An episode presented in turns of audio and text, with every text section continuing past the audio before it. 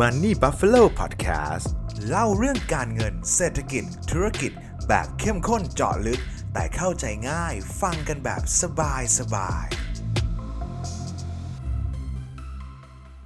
ยินดีต้อนรับทุกท่านนะครับ กลับเข้าสู่รายการ Money Buffalo Podcast นะครับก็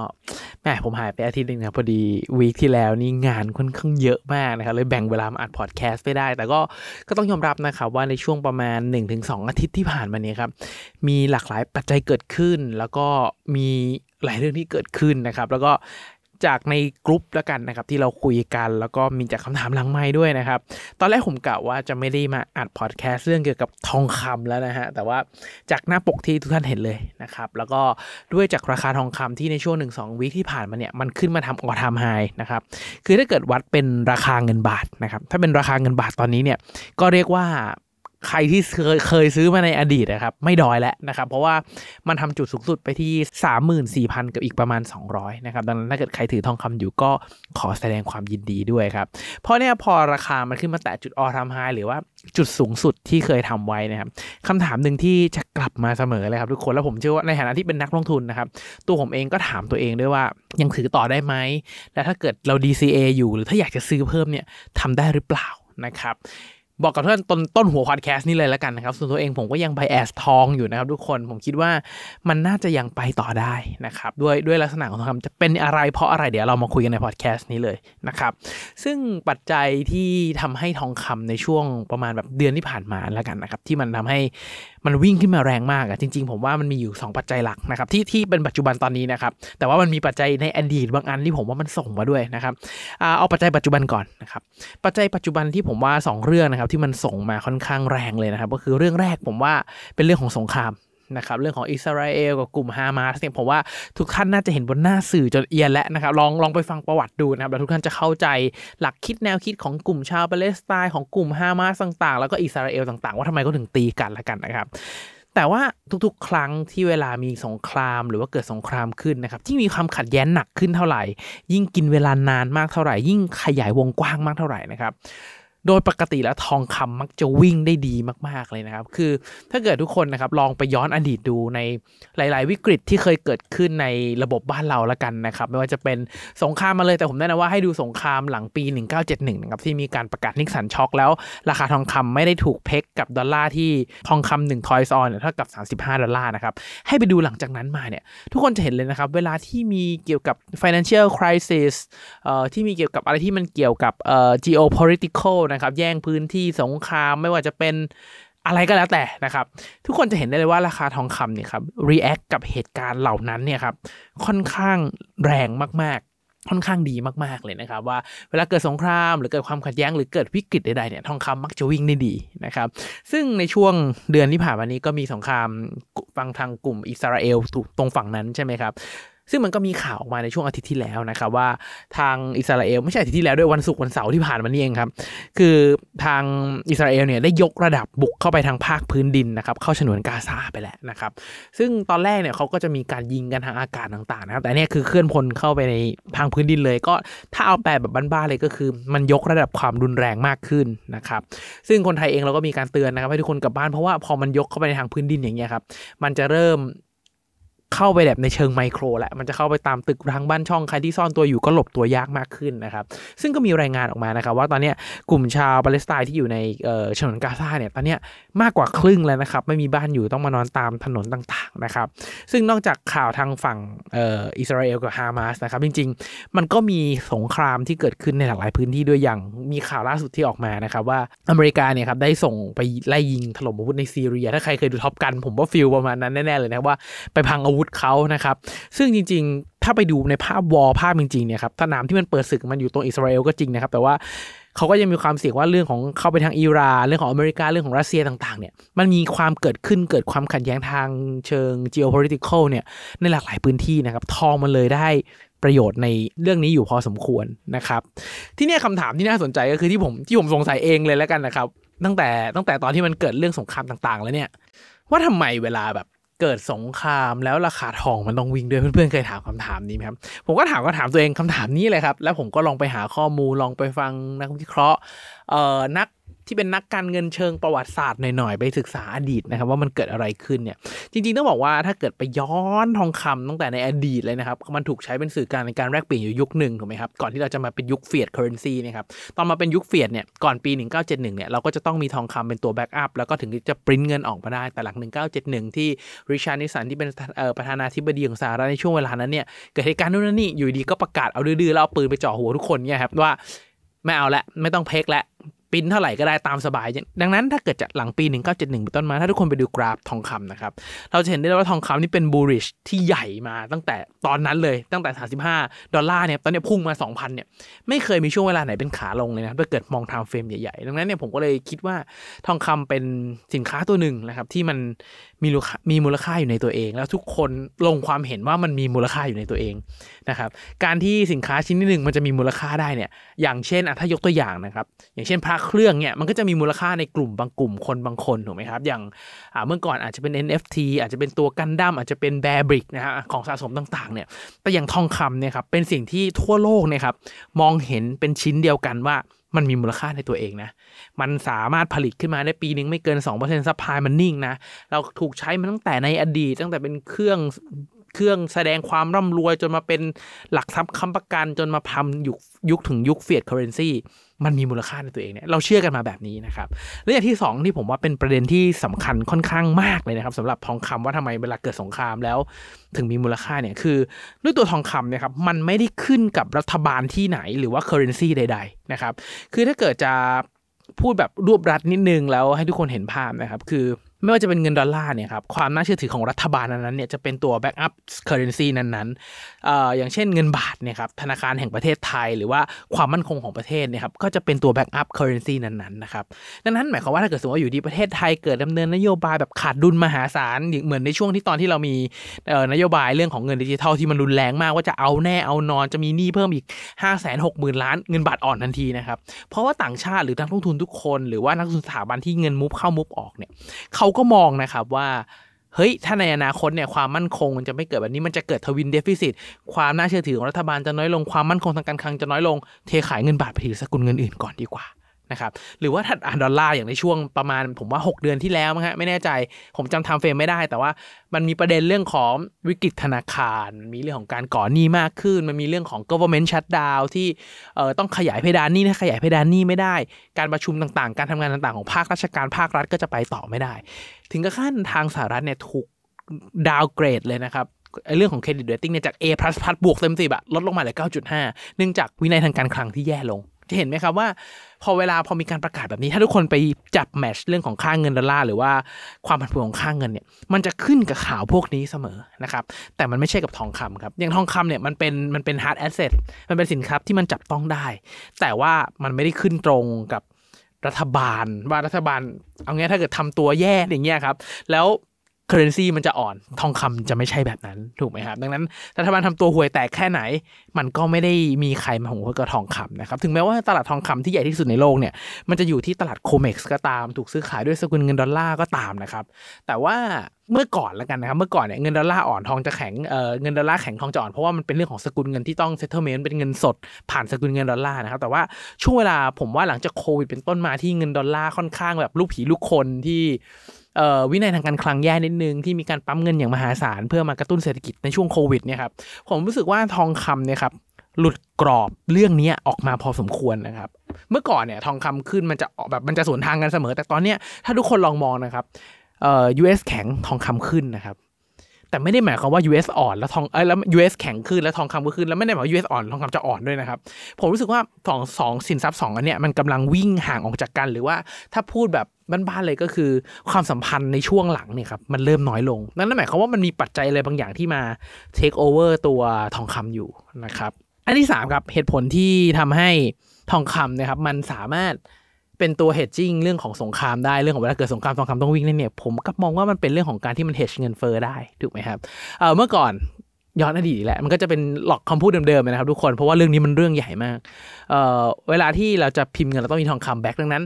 ปริมาณเงินกับทองคำมันจะเท่ากันเสมอนะครับ แต่ว่าในเมื่อหลังจากที่ปี 1971 มีการพิมพ์เงินออกมาได้เท่าไหร่ก็ได้ ราคาทองคำมันก็เลยเพิ่มขึ้นตามปริมาณเงินที่เพิ่มขึ้นนะครับ ดังนั้นจริงๆ แล้วเงินเฟ้อที่เราโดนอยู่ทุกวันเนี่ยครับจริงๆ มันมาจากที่ปริมาณเงินมันเพิ่มนะครับทุกคน มันไม่ได้มาจาก productivity มันไม่ได้มาจากอะไรเลยนะตอนเนี้ยมันมาจากที่ปริมาณเงินมันเพิ่ม พอปริมาณเงินมันเพิ่ม ทองคำมันก็เลยราคาเพิ่มขึ้น ดังนั้น ด้วยตัวเนื้อแคร์ของทองคำที่มันมีมูลค่าในตัวเองเป็น store value ได้เนี่ยมันเลย เฮดจิ้งเงินเฟ้อได้ดีมากๆนะครับแล้วก็เรื่องสุดท้ายเลยนะครับที่ทำให้ทองคำเนี่ยครับมันสามารถขึ้นได้ดีในช่วงสงครามเลยครับก็คือเรื่องของความเชื่อ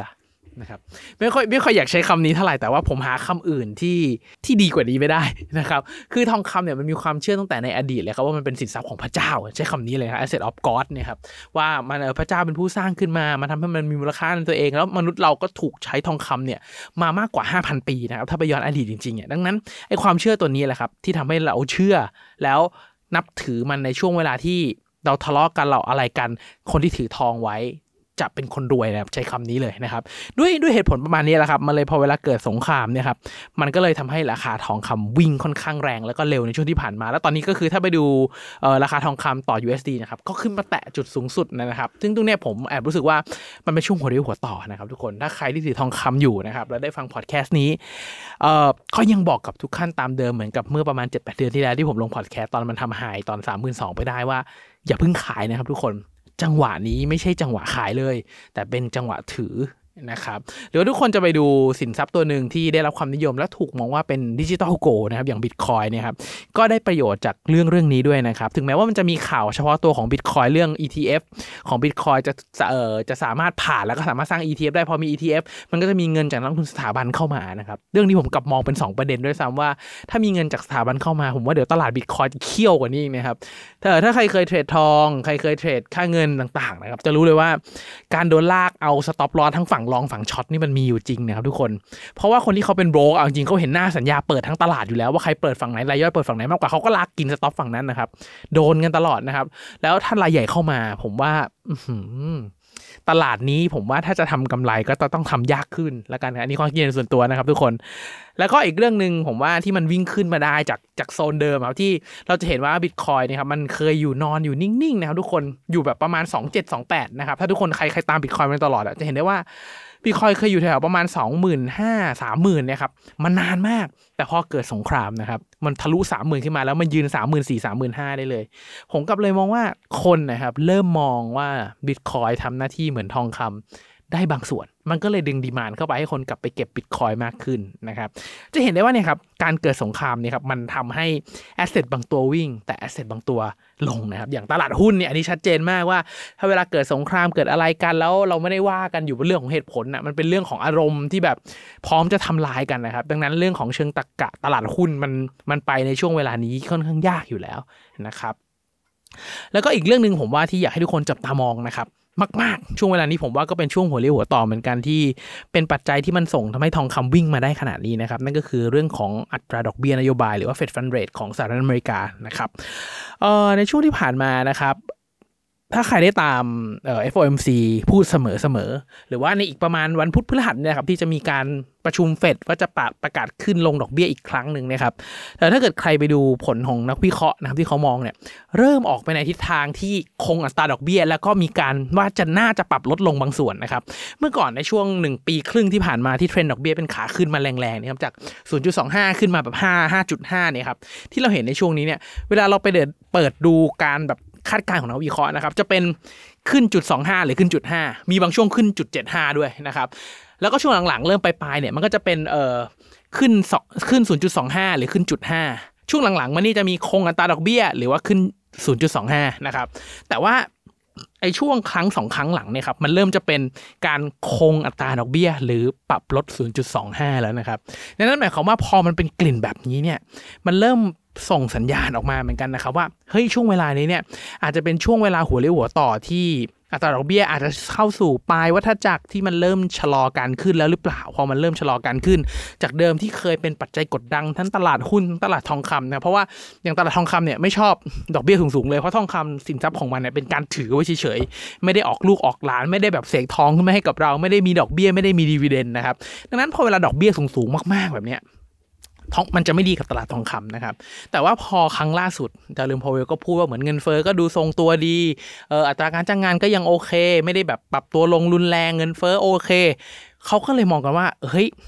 อัตราดอกเบี้ยเนี่ยน่ากำลังสู่ปลายวัฏจักรแล้วหรือเปล่า ดังนั้น มันก็จะเกิดแรงเก็งกำไรแล้วก็วิ่งเข้าไปในทองกันนะครับว่าถ้านับจุดจุดตรงเนี้ยมันเป็นจุดที่อัตราดอกเบี้ยสูงสุดแล้ว แล้วหลังจากนี้แน่นะเขาจะมีแต่คงกับลดเนี่ยจากเดิมที่อัตราดอกเบี้ยเป็นขาขึ้น แล้วกดดันทองคำเนี่ย นับจากนี้นะมันจะเป็นเริ่มอัตราดอกเบี้ยจะเริ่มปรับลง แล้วมันจะเป็นปัจจัยบวกกับทองคำนั่นเองนะครับซึ่งถ้าเกิดทุกคนไปดูยิวตอนนี้จริงๆยิวตอนนี้มันสูงมากนะครับทุกคนมันสูงแบบอัตราดอกเบี้ย 5 กว่ายิวมีแบบ 6 7เนี่ยครับสมมุตินะครับ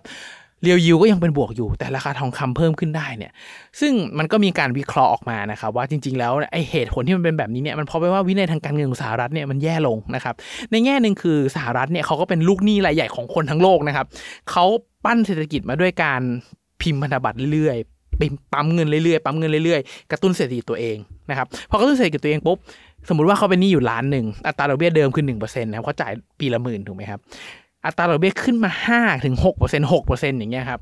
จากเดิมที่เขาจ่ายหนึ่งหมื่นเนี่ยเขาต้องจ่ายหกหมื่นนะครับทุกคนนั่นหมายความว่าหนี้ปริมาณหนี้ยิ่งเพิ่มดอกเบี้ยยิ่งขึ้น ดังนั้นหมายความว่าสหรัฐเนี่ยจะต้องมีรายจ่ายเรื่องของ วินัยทางการคลังเหล่านี้เนี่ยที่หนักมากขึ้นนะครับ ดังนั้นพอมันเป็นแบบนี้ โดยปกติแล้วผมว่าถ้าไม่ใช่สหรัฐนะครับ ลูกหนี้คนนี้มันต้อง default ไปแล้วนะครับ แต่ว่าด้วยความว่าที่เขาเป็นสหรัฐเนี่ยครับเขาพิมพ์เงินมาแบบอัดยายซื้อหนมยายได้เนี่ยมันก็เลยไปต่อนะครับ ซึ่งความเสี่ยงนี้ไม่เคยหายไปนะครับ ตั้งแต่ปี 2009เป็นต้นมาความเสี่ยงนี้ยิ่งชัดขึ้นในช่วงโควิดที่พิมพ์เงินยิ่งหนักขึ้น ณ ปัจจุบันนี้ก็ยิ่งหนักขึ้นนะครับ ดังนั้นไอ้เรื่องเหล่านี้เนี่ยอย่าคิดว่ามันไม่เกิดขึ้นนะครับทุกคน อย่าคิดว่าไม่เกิดขึ้นจริงๆ เพราะว่าถ้าย้อนอดีตจริงๆเนี่ยมันก็มีหลากหลายประเทศที่เคยรุ่งเรืองมากๆ มี GDP ต่อหัวสูงมากๆ ติดอันดับ top 5 ของโลก ปัจจุบันตอนนี้คือเป็นประเทศที่เกิดวิกฤตทางการเงินเกิดแล้วเกิดอีกอย่างอาร์เจนตินาอย่างเงี้ยครับ มันก็เคยนะครับทุกคนดังนั้นวิกฤตทางการคลังไม่ว่าจะเป็นภาพใหญ่ขนาดไหน มันมีโอกาสเกิดขึ้นได้ ในฐานะที่เราเป็นนักลงทุนนะครับ part หนึ่งเราก็ต้องกระจายความเสี่ยงอย่างเหมาะสมเหมือนกันนะครับ ซึ่งส่วนตัวเองผมก็ยังแนะนำว่า ถ้าซื้อหุ้นมาแล้ว ได้ dividend เนี่ยผมว่าแบ่งบางส่วนมาเริ่มเก็บทองคำเรื่อยๆนะครับผมผมทำแบบนั้นมาเสมอนะครับ DCA ทองคำไปเรื่อยๆนะครับเพราะส่วนตัวเองผมยังเชื่อว่าทองคำเนี่ยครับเป็นสินทรัพย์ที่ ผมจำไม่ได้แล้วว่าใครพูดว่าเป็นสินทรัพย์ที่ซื้อได้ตลอดเวลาครับ ถึงแม้ว่ามันปีปีหนึ่งเนี่ยมันจะไม่ได้ขึ้นเยอะมากนะครับ แต่ในช่วงที่วิกฤตเนี่ยมันจะเป็นตัวชะลอพอร์ตเราได้สมมติสมมตินะครับ คือเวลาเราทำพอร์ตเนี่ยสมมติว่าพอร์ตเรามีมูลค่าล้านหนึ่งถูกไหมครับ การที่เราถือหุ้นบางส่วน การที่เราถือทองคำบางส่วนเนี่ยมันไม่ได้หมายความว่าในช่วงที่เกิดวิกฤตแล้วทองคำพุ่งเนี่ยมันจะทำให้เรารวยแบบสุดฟ้าสุดเหวนะครับ แต่มันจะเป็นช่วงที่ เอ่อเกิดวิกฤตแล้วเราขาดทุนจากตลาดหุ้นถูกไหมครับ แล้วเรากำไรจากทองมากขึ้นพอมันเฮจกันปุ๊บอะมันกลับมาที่มูลค่าเราเหลือ 1 ล้านเท่าเดิม มันจะไม่ใช่หมายความว่าเฮ้ยในช่วงเกิดวิกฤตทองคำจะพุ่งเป็นสิบยี่สิบเท่าทำให้พอร์ตเราเป็น 20 ล้านได้ไม่ใช่แบบนั้นนะครับ หลักการในการใช้งานทองคำก็คือมันจะช่วยเฮจให้พอร์ตเรากลับมาที่ 1 ล้านได้เท่าเดิม เราสามารถรักษาอำนาจในการซื้อของเราที่เท่าเดิมได้ แล้วในเมื่อแบบฟ้าหลังฝนทุกอย่างหายเคลียร์หมดนะครับ เราสามารถขายทองคำไปช้อนหุ้นราคาถูกได้ เวลาเราอยากเก็บหุ้นปันผล เวลาที่เราอยากทำพอร์ต dividend พอร์ตเรื่องของ passive income นะครับเวลาทำเนี่ยต้องทำแบบนี้นะครับทุกคนรอให้เกิดวิกฤต แล้วดีเวเดนยิวต่อหุ้นเนี่ยให้มันทะลุแบบ 7-8%อาจจะถึง 10%เนี่ยณเวลาตอนนี้ในตลาดหุ้นไทยนะครับบางตัวดีเวเดนยิวพุ่งไป 7-8%แล้วนะครับผมว่าก็เป็นช่วงที่ทยอยเก็บได้ แล้วถ้าเกิดสมมติว่าเกิดวิกฤตขึ้นมาจริงแบบตลาดเท circuit breaker ซ้อน circuit breaker เหมือนช่วงโควิดนะครับไอ้ทองคำเนี่ยครับเราสามารถขายแล้วมาช้อนหุ้นและได้ dividend ประมาณแบบ 12-15%ได้เลยนะครับ ในช่วงที่ตลาดเกิด panic sell จริงๆ เพราะด้วยด้วยกลไกของตลาดเนี่ยเวลาเทขายพอถึงจุดหนึ่งเนี่ยการ cut loss มันจะซ้อนด้วยการ cut loss ซ้อนด้วยการ cut loss เสมอทองกองทุนเองก็มีจุด cut loss คนที่เทรดฟิวเจอร์เองก็มีจุด cut loss นะครับ ซึ่งเวลาที่อยากจะทำพอร์ตได้จริงๆเนี่ยช่วงเวลาวิกฤตเนี่ยครับอย่าพลาดเลยนะครับทุกคนเป็นจุดที่แบบน่าสนใจมากๆนะครับ ซึ่งทองคำนะครับย้ำอีกครั้งว่ามันจะเป็นจุดที่ช่วยรักษาอำนาจรักษาความมั่งคั่งของเราได้ พอทุกอย่างตกลงไปเราสามารถขายทองคำแล้วไปช้อนซื้อหุ้นราคาถูกได้นั่นเองครับ ก็สรุปอีกครั้งหนึ่งนะครับเผื่อใครฟังเพลินๆก็คือ ผมว่าช่วงเวลานี้ถึงแม้ว่ามันจะเป็นจุดออทามไฮนะครับในราคาเงินบาทด้วยซ้ำหรือว่าถ้าเป็นจุดดอลลาร์ก็อีกประมาณเดี๋ยวผมขอเช็คเลยแล้วกันนะครับถ้าเป็นถ้าเป็นหน่วยเงินดอลลาร์นี่ครับผมว่าตอนเนี้ย ก็อีกถ้าจุดท้ายของมันนะครับอยู่ที่ 2070 ประมาณนี้นะครับก็อีกประมาณผมว่าประมาณ 3%เนี่ยขึ้นไปแตะไม่ยากนะครับแล้วถ้าเกิดสมมติว่ามันสามารถเบรกจุดนี้ได้หลังจากที่เขาขึ้นมาแตะตั้งแต่ปี 2020นะครับช่วงเกิดโควิดขึ้นมาแตะรอบหนึ่งช่วงกุมภายี่สองนะครับก่อนขึ้นอัตราดอกเบี้ยแรงๆ รอบหนึ่งเกิดสงครามรัสเซียยูเครนรอบหนึ่งอันเนี้ยจะเป็นครั้งที่4นะครับที่ขึ้นมาแตะจุดที่ 2070 ซึ่งถ้าแตะรอบนี้ได้แล้วด้วยจาก ดูจากกราฟอะครับ ถ้าใครเล่นเทรดเทคนิคเขาเป็นอันเนี้ย cup and handle แบบ 4 ครั้งแล้วนะครับ แตะขอบ 4 ครั้งแล้วยก low ขึ้นเรื่อยๆ ถ้าใครมองกราฟ week กราฟ month เนี่ยจะเห็นภาพชัดมากนะครับ ผมก็แนะนำว่าช่วงเวลานี้ไม่ใช่ช่วงเวลาที่ควรขายทองเลยครับ แต่ว่าเป็นช่วงเวลาที่ควรปรับพอร์ตลดสินทรัพย์เสี่ยง เข้าถือทองมากขึ้นเรื่อยๆ น่าจะเป็นจุดที่ดีมากกว่า แล้วในเวลาที่เกิดวิกฤตจริง ๆ ราคาทอง shoot ขึ้นไปสินทรัพย์เสี่ยงเราขาดทุนถูกไหมครับ แล้วเราค่อยขายทองในช่วงที่กำไรสุดๆ แล้วค่อยกลับมาช้อนซื้อหุ้น ราคาถูกทำพอร์ต dividend ในช่วงนี้เนี่ยแหละครับ สุดท้ายนะครับเพื่อนๆคิดเห็นยังไงก็อยากให้ทุกคนเนี่ย มาคอมเมนต์พูดคุยกันอยู่บนหลักเหตุและผลแลกเปลี่ยนข้อมูลการลงทุนกันละกันนะครับ อาจจะมีบางจุดที่ผมมองพลาด อาจจะมีบางจุดที่ผมมองข้ามไป ก็สามารถบอกกันได้คอมเมนต์พูดคุยกันได้นะครับ แล้วก็อยากให้เป็นกำลังใจให้กับทีมงาน Money Buffalo นิดนึงละกันนะครับถ้าใครมองว่าคลิปนี้มีประโยชน์นะครับอยากฝากกดไลค์กดแชร์กด subscribe ในทุกๆช่องทางที่ทุกท่านรับฟังนะครับเพื่อเป็นกำลังใจให้กับตัวผม เป็นกำลังใจให้กับทีมงานมันนี่บัฟฟาโลนะครับเพื่อตั้งใจผลิตชิ้นงานดีๆต่อไปนั่นเองนะครับยังไงก็ขอให้ทุกท่านโชคดีกับการลงทุนนะครับ